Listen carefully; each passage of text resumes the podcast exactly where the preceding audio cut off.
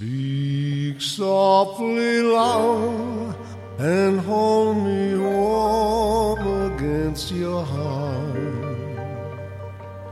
I hear your words, the tender tremble. Welcome, everybody. Time for another podcast.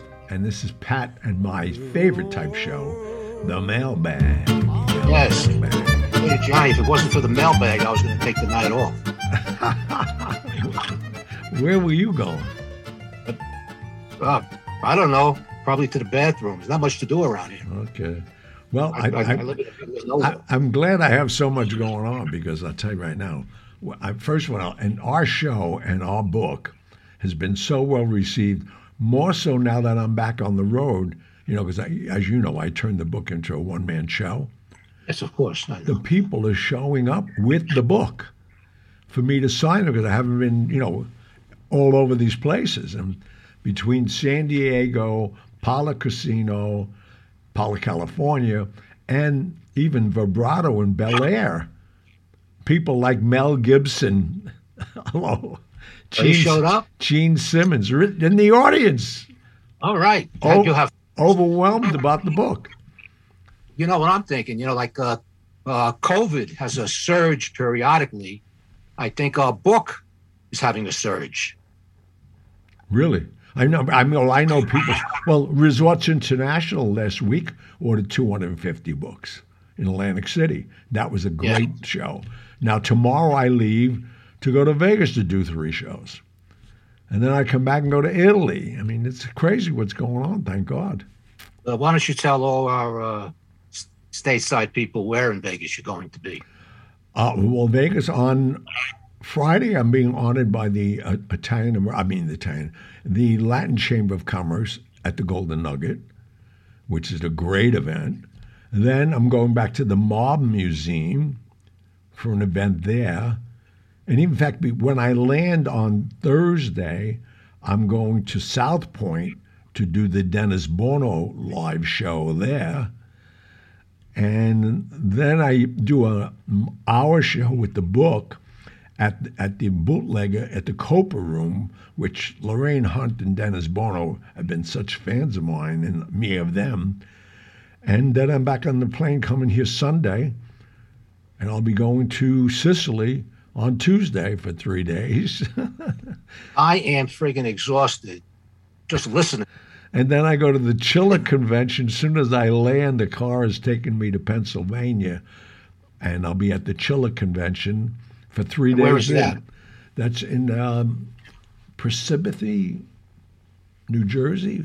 Oh, Parsippany. Parsippany, New Jersey. I thought uh, we're in Pennsylvania. I mean, that's what I mean. Parsippany, New Jersey. Oh, oh, New Jersey. Okay, good. yeah.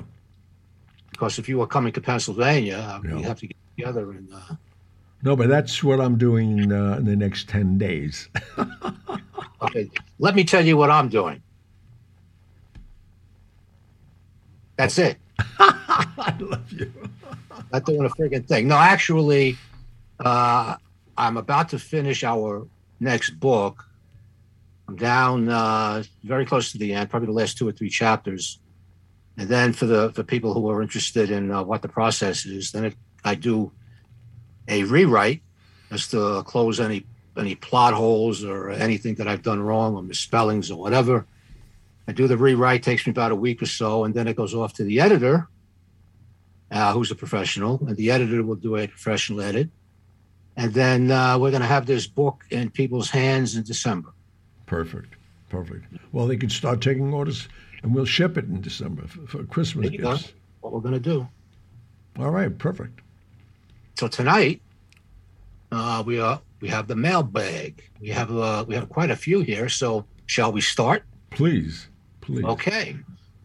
This is from Rich. Maybe he is rich and he's just writing an email. Interesting story about uh, uh, Robert Evans at the hospital when uh, Frank Sinatra passed. Oops, my screen just went out. Okay. I saw an old interview with uh, Dana Carvey from Saturday Night Live. Uh, he also he also had a heart problem and said that Sinatra was dying in the next room at the same time. Oh wow. Weird, right? I mean, uh, both uh, Robert Evans and Dana Carvey bookended uh, uh, Sinatra uh, on his deathbed. You know, they were both in uh, adjoining hospital rooms. Oh, that's wild. When when uh, how long was Sinatra in the hospital the last time when he? I don't really know because Barbara, sh- you know, closed everybody out, and it was just her friends that she met through Sinatra that she liked. In fact, we, you know, we had the one guy on who, uh, uh, Dreesen that she loved, and that's why he stayed as her opening act. But any people, like even like my, my son Luciano, who you baptized, she she took us off the list, even the funeral list. I mean, she. wow. Oh no, she was a bitch on wheels, man. I don't care if her, her son's listening, Bobby Marx. But the bottom line is that uh, he was home for a long time, and he had card games twice a week with people she wanted him to be with, because then they would amuse him so she can go out. Real Well- dedicated woman. Hey, so how long were they married? They were married a while. Oh my God, yeah, yeah, yeah. But um, no, I, I couldn't tell you how long he was hospitalized. I mean, he went into the hospital and died almost immediately because they kept him at home and to be comfortable. That's where he wanted to be. So um, I, I couldn't tell you how long he was there. I'm sorry to hear that you couldn't make the funeral. I mean, that's uh, Took us off the list. well, that's why you couldn't make it. I Yeah. mean, No, I'm, I'm, and I called him Monsignor, but I, I think I told you the story. He let me in after the rosary at Good Shepherd Church on Little Santa Monica in Beverly Hills because he knew how close we were. And I was able to go in and sit with him. And as he, they, they kept his coffin there that night. And, and they were lining the church by his wishes with gardenias from floor to ceiling. He loved the smell of gardenias. But anyway, it's, uh, let's talk about happier things. yes, let's go to the second email. Okay, this is from James. Uh, Gianni, I was curious if you knew Robert Mitchum. I read his entertaining biography, Baby, I Don't Care. He seemed like a cool guy and had contacts with people that you knew. When World War II started, he worked uh, in an uh, aircraft factory. His best friend there uh, was married to Marilyn Monroe before she was an actor. So keep that in mind for a second while I continue Hello. a movie with Sinatra and hung out with him during filming. In his book, he describes being at a get together with Marilyn Sinatra and DiMaggio not long before her death. Do you have any Bob Mitchum stories? No, I don't. I, I knew of him. In fact, his his grandson, I put in a, a, a movie called PCH with um, Denise Richards, her first movie, which I wrote and produced. Who was uh, is uh, Bob Mitchum's son still active? It's it's a grandson, I think. This was. Oh, also, is he still active? Yeah, I, I mean, I don't know. I, I hired him then, and that was the claim to fame because um, I had um, had uh, ooh, a lot of stars. Cybill Shepherd was in that. Um, oh man, This kid have a major, this a kid have a major role. was that? Did this kid have a major role? Oh yeah, it was. A, it was about PCH, the college, Pacific Coast Highway, and the college Pepperdine, and it was all the kids that went there. And I built this beautiful building and nightclub on the water, with and I had to give ten percent. The city okayed it. I gave ten percent of the uh, apartments to students. It was a great combination. It was a great It- it- combination. But Has this movie ever been released on video? Yeah, of course, PCH. It's cool. Really, I, I got to check it out. I've never seen. You know, yeah, I watch a lot of movies. I'm gonna, I'm gonna check it out. Yeah, please. I remember Bob Mitchum when- from when I was a kid, when he got uh, locked up for possession of marijuana. It was I'm, I'm reading this. I'm like eight years old, and I'm reading this, and it, the way they wrote it up, it was like a freaking capital crime. He got caught with a couple of joints at a party. But you you were reading about him when you were eight years old. I was an avid reader from the time I was. Geez, oh wow, four. that's amazing. Yeah, no, and I used, I used to No, read. I mean, I- reading comic books, I can understand, but that's Well, that reading. too. I mean, uh, I used to read the back of soup cans. I mean, I just uh, reading fascinated me. Wow. does. But I mean, they they it almost destroyed his career. He had a couple of joints He was blackballed for a while. I mean, if that would happen now, it wouldn't even be on page 65. Who cares? Oh, no, no, yeah, because everything is marijuana is legalized basically. In most places, yeah. You, But you stop at a traffic light here to, to wait for the crossing. You can get stoned with the people standing around you in this there you neighborhood. go. Yeah. Man. All right. Well, anyway, uh, no Bob Mitchum stories from you. So No. moving on. This is from uh, Carlo. Huh, that's coincidence. Dear Mr. Russo, like many, The Godfather is a film in my Hall of Fame of motion pictures. Coincidentally, my name is Carlo, and my wife's name is Connie. How do you There like that? Oh, Wow. Yeah, I, I listened to the audiobook version of your biography and found it to be very entertaining and highly intriguing. Uh, your life should be given greater exposure via a, motion picture or a documentary. Every step of your journey was riveting. Well, thank you. That thank Beside and thank, I thank you, Pat, because you wrote it. Oh, well. In fact, uh, this guy's right on the money here. He obviously read your book. Anyway, uh, uh, he talks about Bellevue Hospital, the beauty school, uh, meeting uh, Frank Costello. Uh, uh, what, what, what you've experienced is fantastic. I just want to reach out to you and say that I enjoyed hearing your life story and I hope someone will uh, also uh, reach out and, and provide you with greater exposure. P.S. Looking forward to seeing you in the New York City area should you ever come out this way. Oh, you live there. Anyway, Well, information. My birthday is 1217, but not the same as you and Mr. Sinatra, but it's in the ballpark. God bless and be well. that's very nice. Thank you. Yeah. Okay.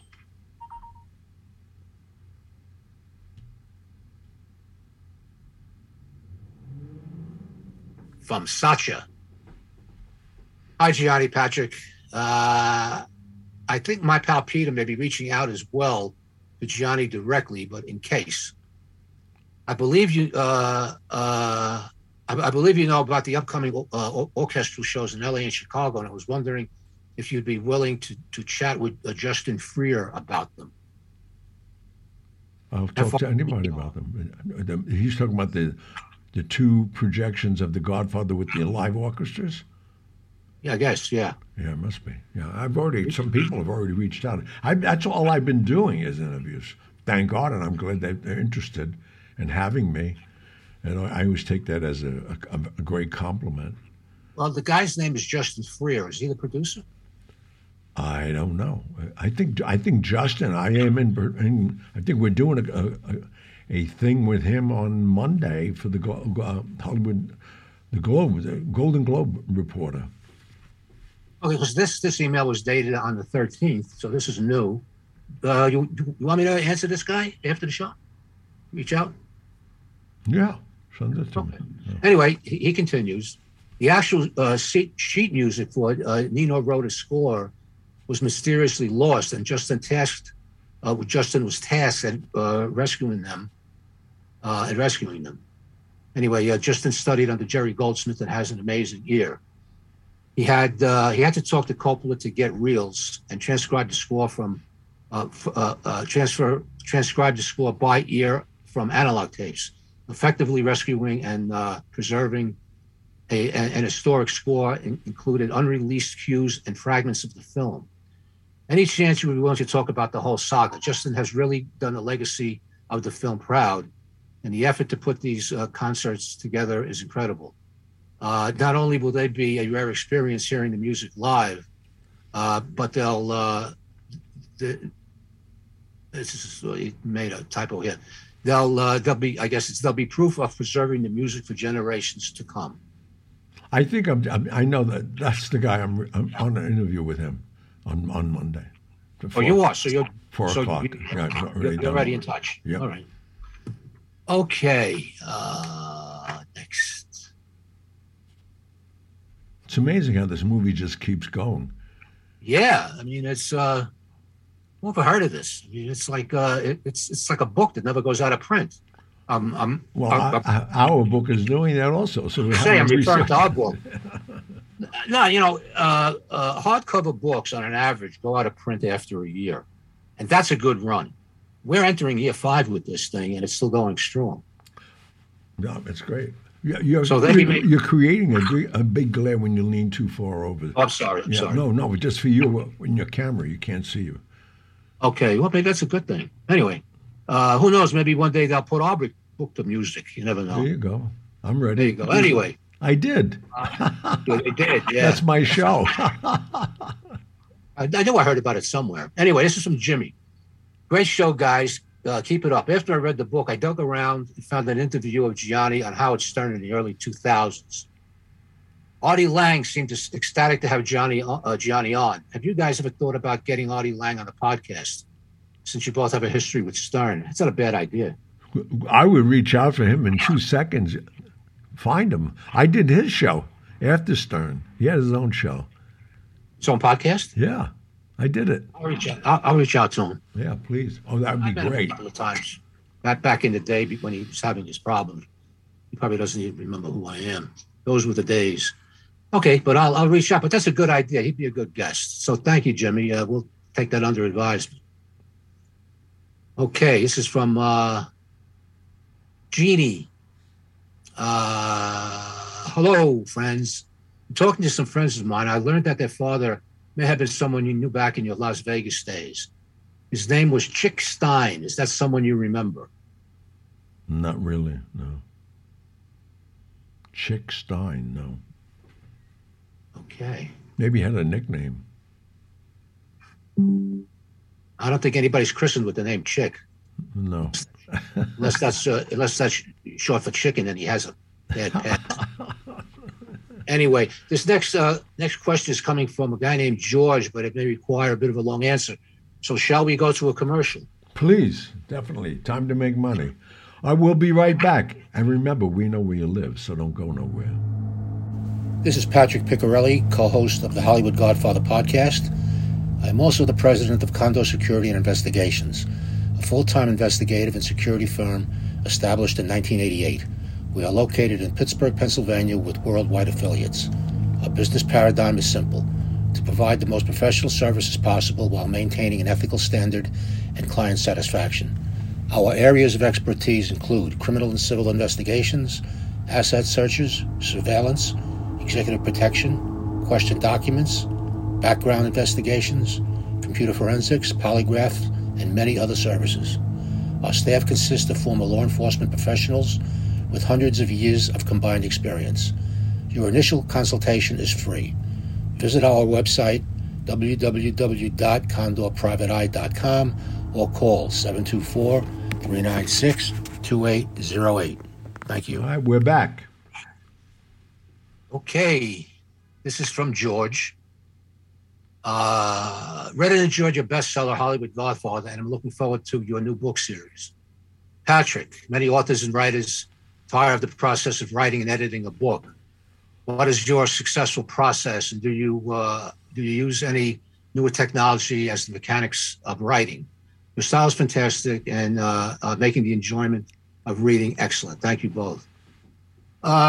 Well, you know, writing is a very lonely experience. I mean, uh, if you're uh, a people person, in fact, I know a lot of writers, obviously, and not many of them are uh, people persons. I mean, they have friends and they socialize, but if you want to constantly be around people or, or, or have that desire anyway, uh, writing is a very lonely experience. I mean, I'll tell you what my schedule is since you asked. I, I write five days a week. It's like that. I treat it like a job. I write Monday to Friday. I have a goal of 2,000 words, uh, which takes me, depending on how uh, ramped up I am. Like the book we're doing now, it's it's uh, it's like I'm on speed. I'm, I'm I'm really enjoying it. Not that I didn't enjoy the first one, but 2,000 words probably take me about four hours, and then uh, that's it for the day. Uh, on the weekends, I take weekends off. Even if I want to write, I uh, I withhold that urge because uh, I, I, want to be fresh come Monday morning and really look forward to it. I mean, I know people that do this seven days a week, and I think that that would burn me out. I know. But as far as technology, I mean, you know, there's still people out there. In fact, I was listening to a an interview with Nelson DeMille on a podcast the other day. Nelson DeMille, those of you who don't know, is a very, very successful best-selling author. Everything he writes go, goes to number one. Many of his books have been made into movies also a Vietnam vet. He's been around a long time, extremely successful. he writes on a legal pad with a pencil. Wow. And that must be, I mean, his books are big books, as they're called. Like and who transcribes that from his handwriting? That's got to be impossible. He does. He, he, he writes it by hand, then he types it up himself. Jesus. And on a typewriter, not a computer. And then he, he gives it to his uh, fact checkers. And I mean, he's got an entourage and he, he could well afford it. He's a very talented, successful writer. I, I've read all his books. And then they put it into computer software. Uh, that's that used to be the rule, and then uh, you know God invented computers uh, back in you know the '80s, and not many people do what Nelson DeMille does. I mean, I use I use Word, and uh, I couldn't imagine writing in longhand because every sentence I write, I look at and I correct literally every sentence. I'm making some kind of changes. I couldn't imagine doing that. With I'd run out of a lot of erasers. Hello. And paper.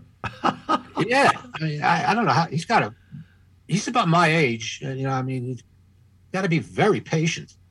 Uh, but you know, uh, the thing is, I think anybody that can tell a story verbally, uh, where people are interested in hearing what you have to say because you tell a good story, and you read a lot, and you've read well, not even a lot that you you know you're you read period.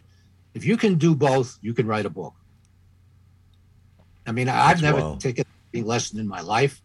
I don't know what a lot of writing terms mean. I don't know what most grammatical terms mean.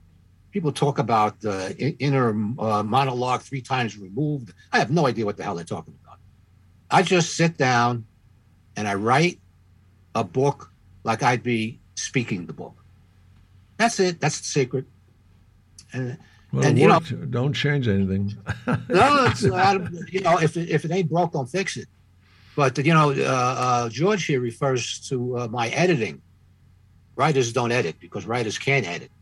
Because when we look at our work, it looks perfect. I, I tell you a fast story about uh, uh, somebody who made me a bet uh, that I couldn't edit my own stuff, you know, correctly. Every writer thinks that they can edit their own stuff, and they, they they find out that they can't eventually, and they go to professional editors. And why can't you do that? Because you skip over the parts that you made mistakes on. Your eye doesn't catch catches some of them, doesn't catch most of them because you're reading what you want to read, not what should be there. So anyway, I I I, I took on the bet, and uh, the the latest book that I wrote at the time, was years ago, I decided I was going to edit. I was going to take my time. I was going to go over every single word, and make sure that by the time I got finished with it, it would be perfect, and I wouldn't need a professional editor. Now, keep in mind that edits editors edit in either red pencil or computer software, which is also red.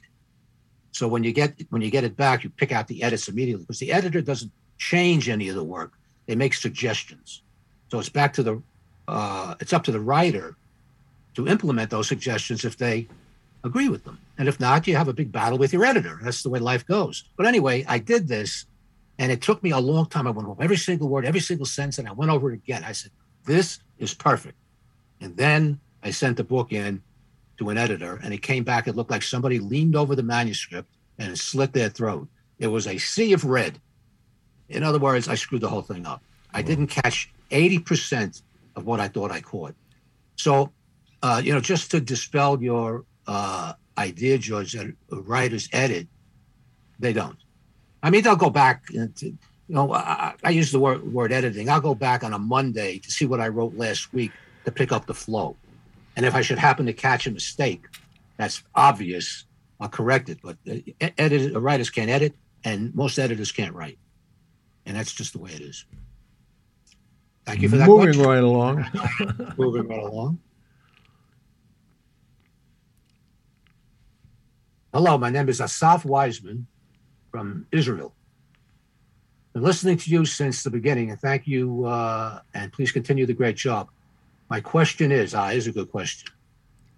What is Gianni's thoughts about the new Netflix movie Blonde? You go first, and I'll tell you what I think. Oh my God! First of all, I never watched it. I never would, and I heard so many bad things about it. You heard right. I, I don't know who the hell is writing it, and the, well, it's a lot of lies. Well, it's fiction. They didn't say it was true, but it's so depressing I mean, you know, I always look at, at, at writers' skill, and I appreciate the skill. This was a very different type of Marilyn Monroe story. It's fiction, it's made up, but it goes along with her life in chronological order. For instance, they change all the names. Joe DiMaggio has a different name. Everybody has a different name, but you know who they are. But they view her as somebody that was so abused. I mean, you know, you and I know, you know, we we we, we uh, collaborate on books, you and I, Gianni, and I know a lot about Marilyn. Of course, not as much as, as, as you know, but she had a tough life. But from from the opening reel in this movie, she's being abused. She goes for her first uh, interview with a big director or producer who they give a name, but who knows who it is. And this is not an audition. She's going for an interview, and the movie just started. Uh, and she, she goes in there, and the guy the guy doesn't even say anything. He just throws her over his desk and rapes her. And she leaves, and that's the end of that scene. Oh come on! I swear to God. Well, I mean, had- I, I mean, I'm, I'm not I'm not that I'm doubting you, but I mean, no wonder why the opening the opening scenes are with her and, and her mom. Uh, and how crazy her, her, her mother was. I, I have no. Did Marilyn ever talk about her mother No, you? no. Well, I can see why, if any of this is even close to being true. I mean, a real nut. And she wound up uh, uh, uh, being uh, forcibly committed to a mental institution where, according to the movie, she dies uh, in, that, in that institution. When her time was, she just died in the institution. But I made it through about 40 minutes and I just couldn't go any further. Wow. How long The is press- it? What? How long a run of it? It's over two hours. Okay. uh, and for a for a, a a TV movie, that's a lot. And uh, they they also interview they they they interject two uh, uh, gay guys in it who were her lovers simultaneously in, in this movie. She would jump from one to the other. They they would do threesomes and then she'd go with one, and she'd go with the other. Has nothing to do with the story and uh, I, I forget one of these guys was the son of a of a famous actor, and they mentioned his name. Uh, this was in the nineteen, I guess the nineteen fifties. I forget who it was. I was so disinterested in this, and they, they just ripped this poor woman apart. I mean, it. I only watched forty minutes. It, it, it could have changed direction later, but somehow, uh, you know, I stopped uh, watching it. Then I went to the reviews, and I agree with you as far as the, uh, the, the, critics going. They just tore her apart. I just couldn't stand watching it anymore. Well, in, in life, she was torn apart. And you got to watch this. I don't think so. Yeah. It's So, uh, crazy any- how people get this material, and I'm, I'm shocked that it was sold. Uh, Marilyn will never die. I know that, but I mean, garbage they shouldn't expel on it. Well, there's been legitimate biographies of her throughout the years. They thought, well, they can't do another one of those. Let's let's do a fictionalized story. So when you when you label something with fiction, you don't know it's, it's the whole movie's fiction and the whole movie is not true. No. Now, if I was to write a book about somebody, and it was fiction and some of it was true, I would say uh, on the on the opening page as a disclaimer, this is a work of fiction, except for the true parts. I guess we're using that, aren't we? Let's use that. you, you, you know, you, I just was very disappointed. And, uh, No, that's. I mean, it's sad to hear, and that's why you know even the, even the conversations that we've had and the interview with, with you know Stone and, and and we're all thinking about it. We're trying to clean up her name, and if these people just keep writing garbage about her, that that that don't sit well because you know she's been abused physically, mentally while she was alive, and uh, you know we're, going to hopefully be successful enough in turning over her autopsy report.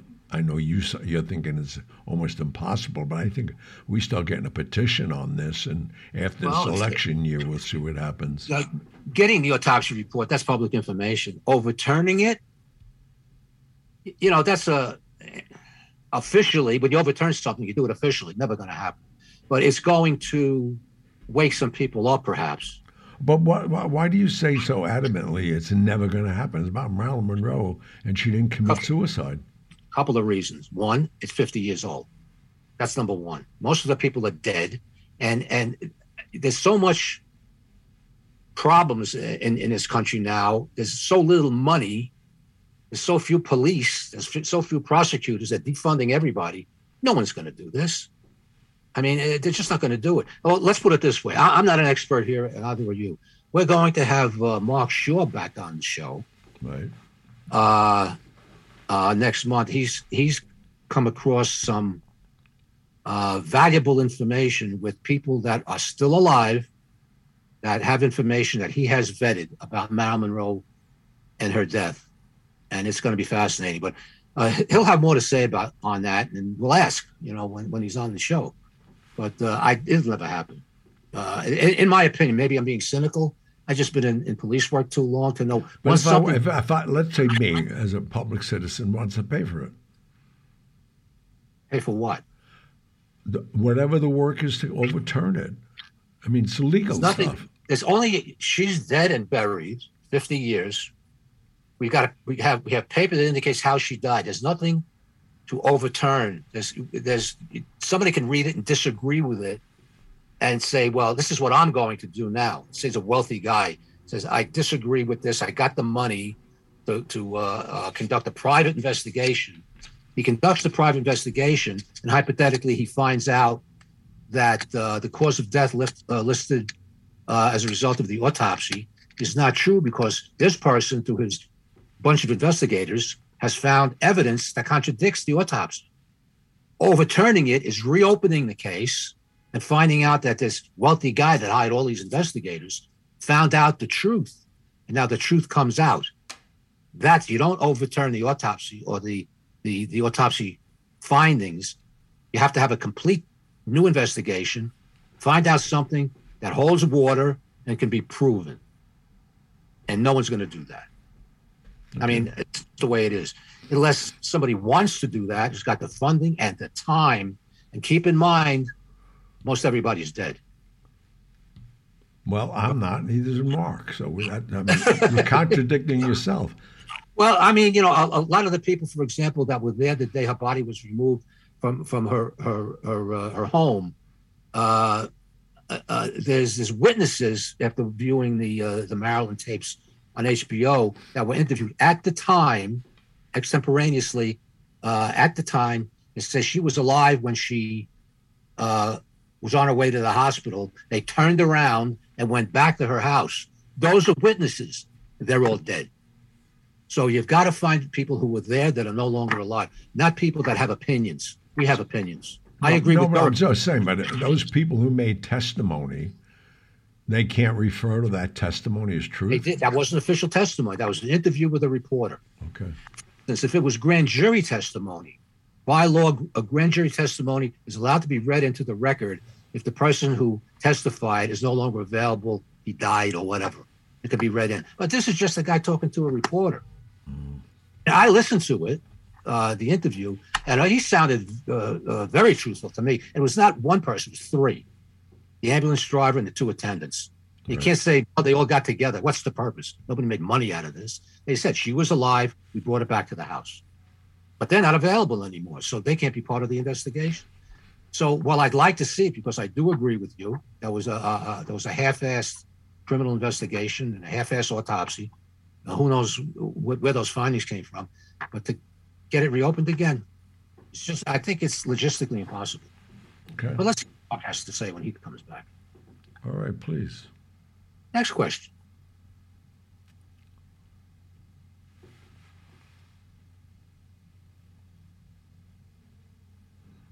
Your radio didn't go off. He's just reading.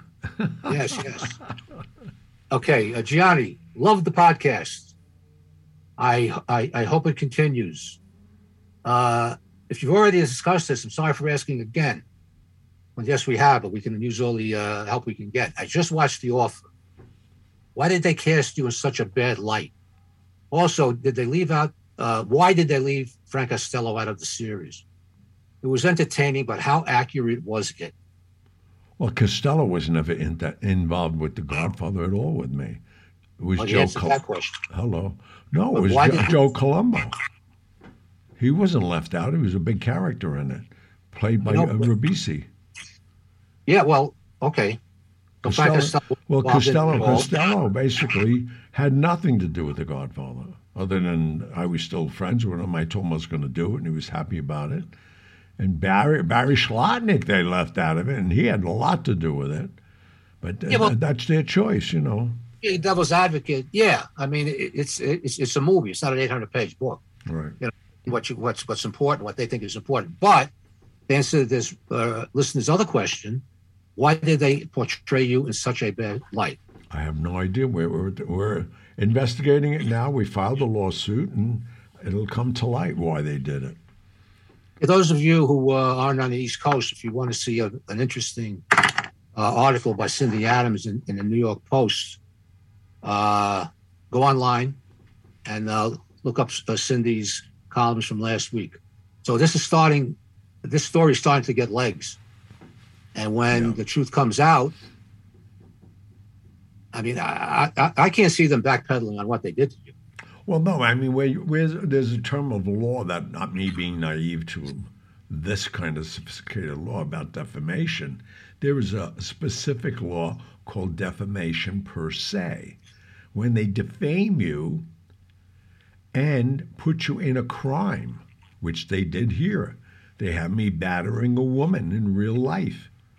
And that's what we're holding our, you know, hanging our hat on is that's going to be the thing that's going to be the thing they cannot change, and it's really defamed me and my per- and, and my my reputation, and my grandchildren even question it. So it's uh, my, you know my, my law firm is like you know Buckingham and Searle and and, and Rooney. You, you, you can't get a bigger firm than that that can handle this case. Well, You have you, you do have a great case. I just want to see. Uh, they have to respond. Oh no, Uh, they have to. They've been no, but they've been they've received their letters. They can't destroy anything, and we're going to be subpoenaing documents and deposing a lot of people. That why? I want to know why. Uh, we we know why. To make money. Oh yeah, but I mean, why did they pick one to pick a fictitious character, not a real person who's living and breathing? Well, you know what I think. They don't know anything about you, and they figured, well, this is a, a soon-to-be 80-year-old man. He's probably uh, uh, sitting home smoking a pipe. He's in his slippers. Hasn't been out of his apartment in years. He's not going to know anything. Uh, he's his his his earning days are over. Uh, let, and, and and he's a real person. So let's use him because he can't do anything about it. And in reality, I don't want you to toot your own horn. I'll toot it for you. You've never been so productive in your life. I mean, Well, I know right now it's crazy. I mean, you're, you're doing you're doing uh, very well financially. You're in every business imaginable. I don't think they knew that because if they knew that, the object of a civil suit is to get your reputation uh, uh, blackened to a point where your earning power is hurt, and your earning power is hurt when your reputation is hurt. especially with us. And Yeah, so you know. obviously, so, So I mean, got I mean, it's, I mean, uh, let's. I don't want to belabor this because it's going to be going on, go, ongoing, and I'm sure we're going to have people question it. But um, I'm a fighter. Anybody who read our book knows that I'm a fighter. I'm not going to give this up, and and it's my reputation, I, and it's been not tarnished for 52 years. Why should they use it and try to earn money with me by destroying me? Forget about it. Ain't happening. I don't understand. I don't. I don't get people.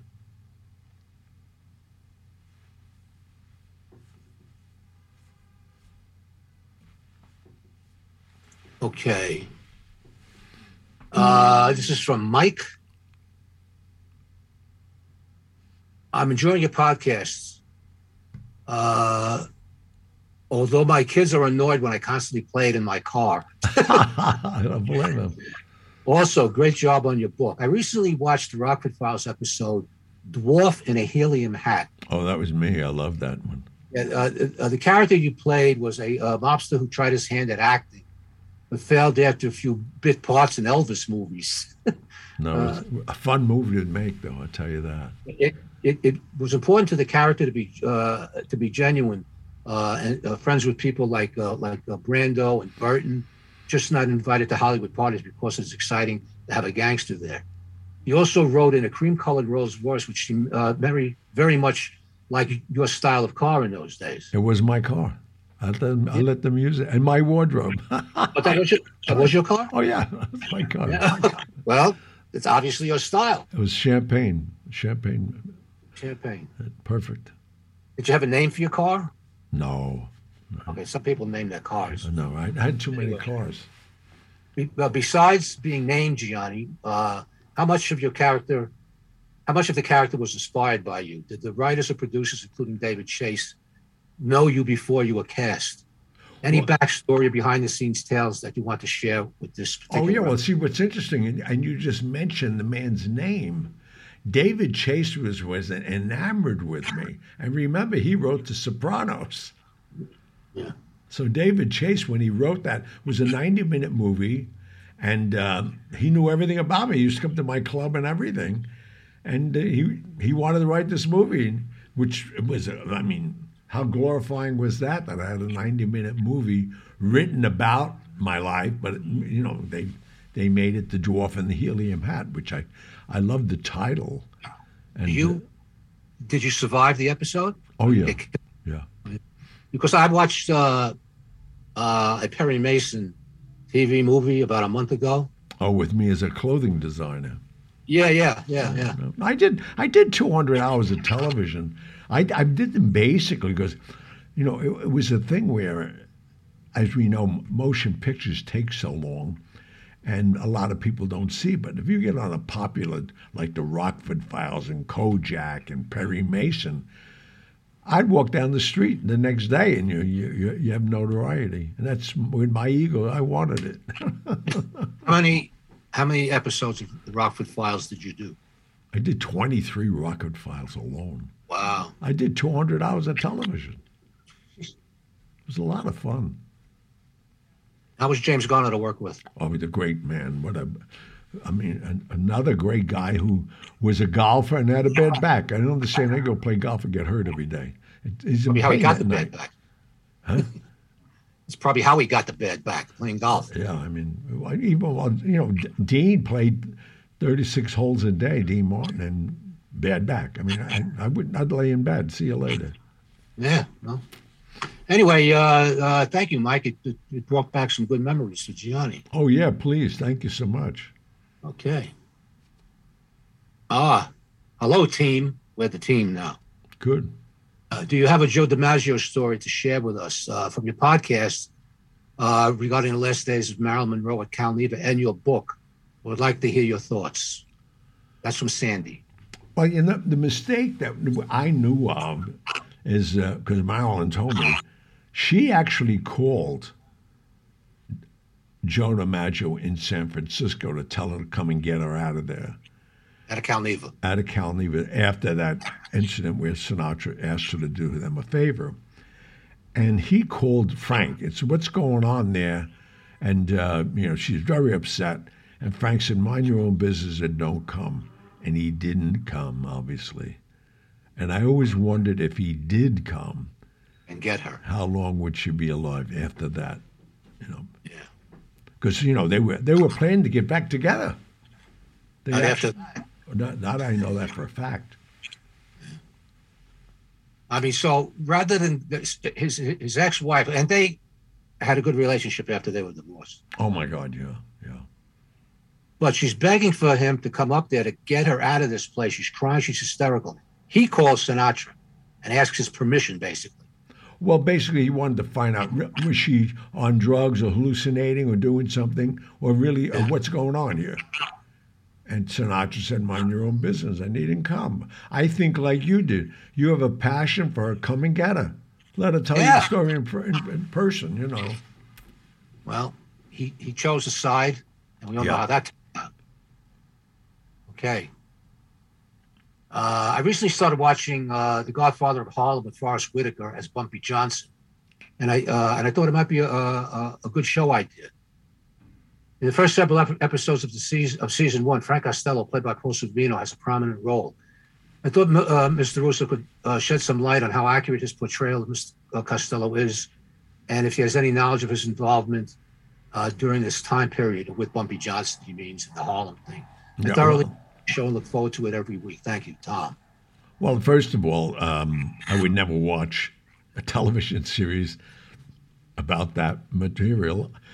I was too close to it, and that's what Frank was the head of the Genovese family while Vito was in prison.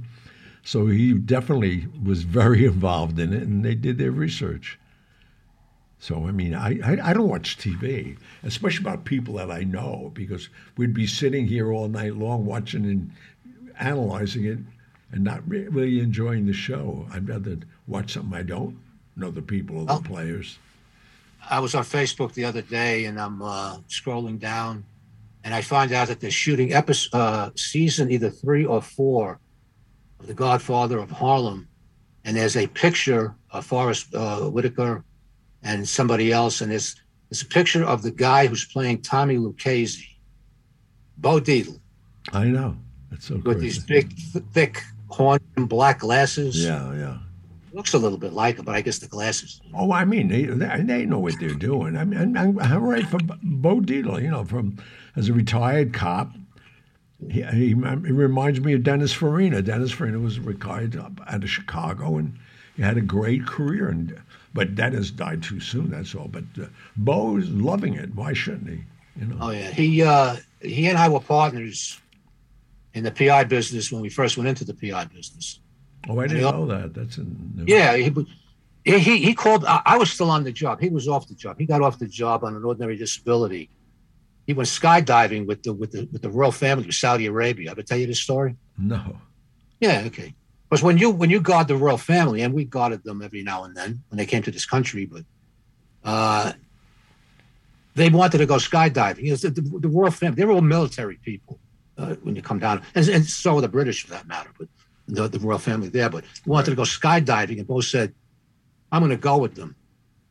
Now, I've jumped out of planes in my time, uh, both in the army and and uh, as a civilian. I said, "Bo, I don't think you should do that." Uh, you know, anybody he says, ah, nothing to it. I said, you don't know any, you know, parachute landing falls. They don't train. They Well, didn't train. Well, Just that's how he hurt his leg permanently.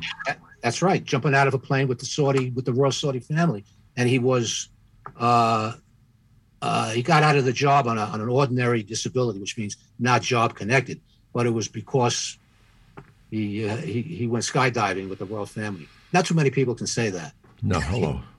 yeah anyway we we opened up our uh, uh the, he opened up the pi agency we had uh, an office off the long island expressway in long island city called me up he brought me in i was his partner for a while uh, then i went out on my own but they're both quite a guy quite a guy Yeah. and still going, as you could just pointed out. yeah he's still still going